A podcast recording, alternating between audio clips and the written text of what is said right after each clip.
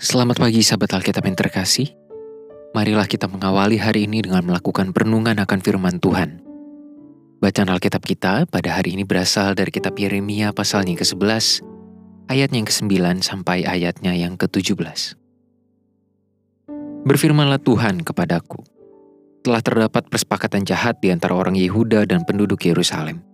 Mereka sudah jatuh kembali kepada kesalahan nenek moyang mereka yang dahulu telah menolak mendengarkan firmanku mereka mengikuti Allah lain dan beribadah kepadanya. Kaum Israel dan kaum Yehuda telah mengingkari perjanjianku yang telah kuikat dengan nenek moyang mereka. Sebab itu beginilah firman Tuhan.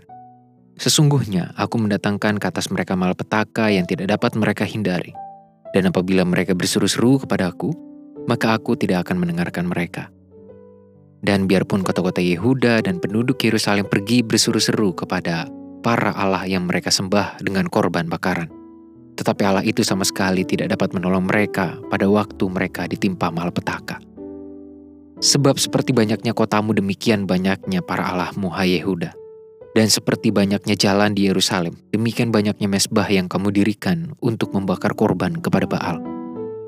Adapun engkau, janganlah engkau berdoa untuk bangsa ini dan janganlah naikkan permohonan dan doa untuk mereka.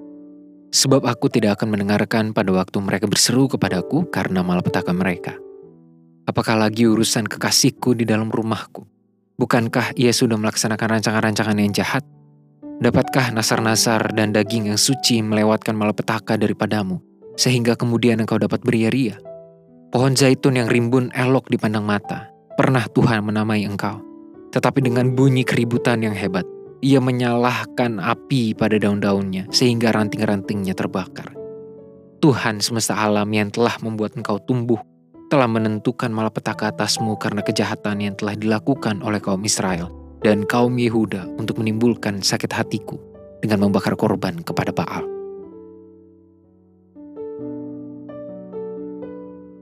Sebagai makhluk yang mengenal pendidikan, sudah sepatutnya lah manusia untuk mengamati perjalanan hidupnya dan merancang strategi demi mengalami perkembangan.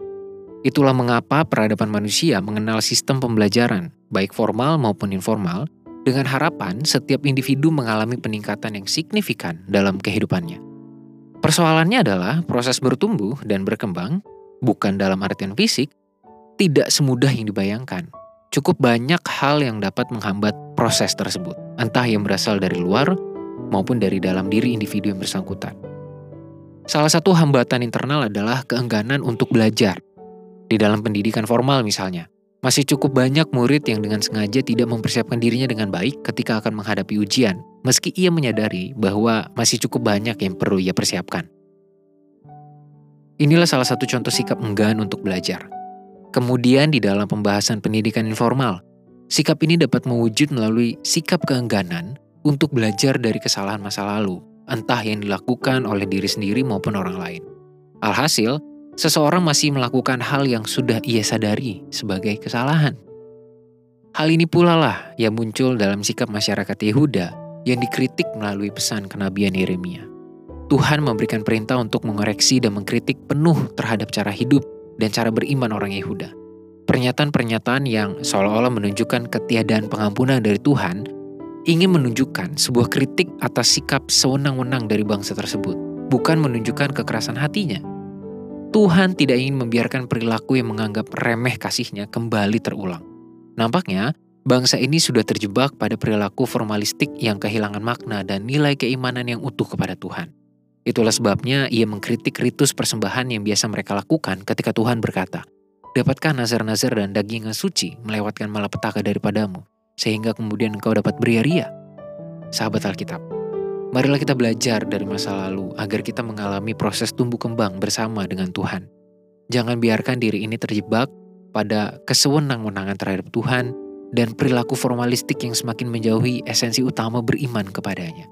Jangan sampai kita menganggap bahwa rajin memberikan persembahan dan rajin pergi ke gereja sudah cukup.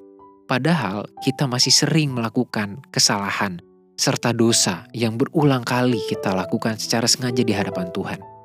Apabila kita sudah menyadari sebuah dosa, maka hentikanlah. Apabila kita sudah menyadari sebuah perilaku yang salah, maka hindarilah. Jangan sampai kita menjadi pribadi yang enggan belajar entah dalam hidup keseharian maupun hidup beriman kepada Tuhan. Marilah kita berdoa. Tuhan nilai diri kami dengan segala keterbatasan kami. Tetapi di dalam semuanya itu, kami ingin belajar, kami ingin bertumbuh di dalam dan bersama Tuhan. Mampukanlah kami, bina kami Tuhan, untuk mampu menyadari dan melepaskan diri kami dari kesalahan dan dosa yang sudah kami perbuat maupun yang sudah kami ketahui agar kami hindari. Biarlah kami selalu bertumbuh di dalam Tuhan secara signifikan iman kami membuahkan hasil yang manis. Hanya di dalam nama Tuhan Yesus kami berdoa dan memohon. Amin.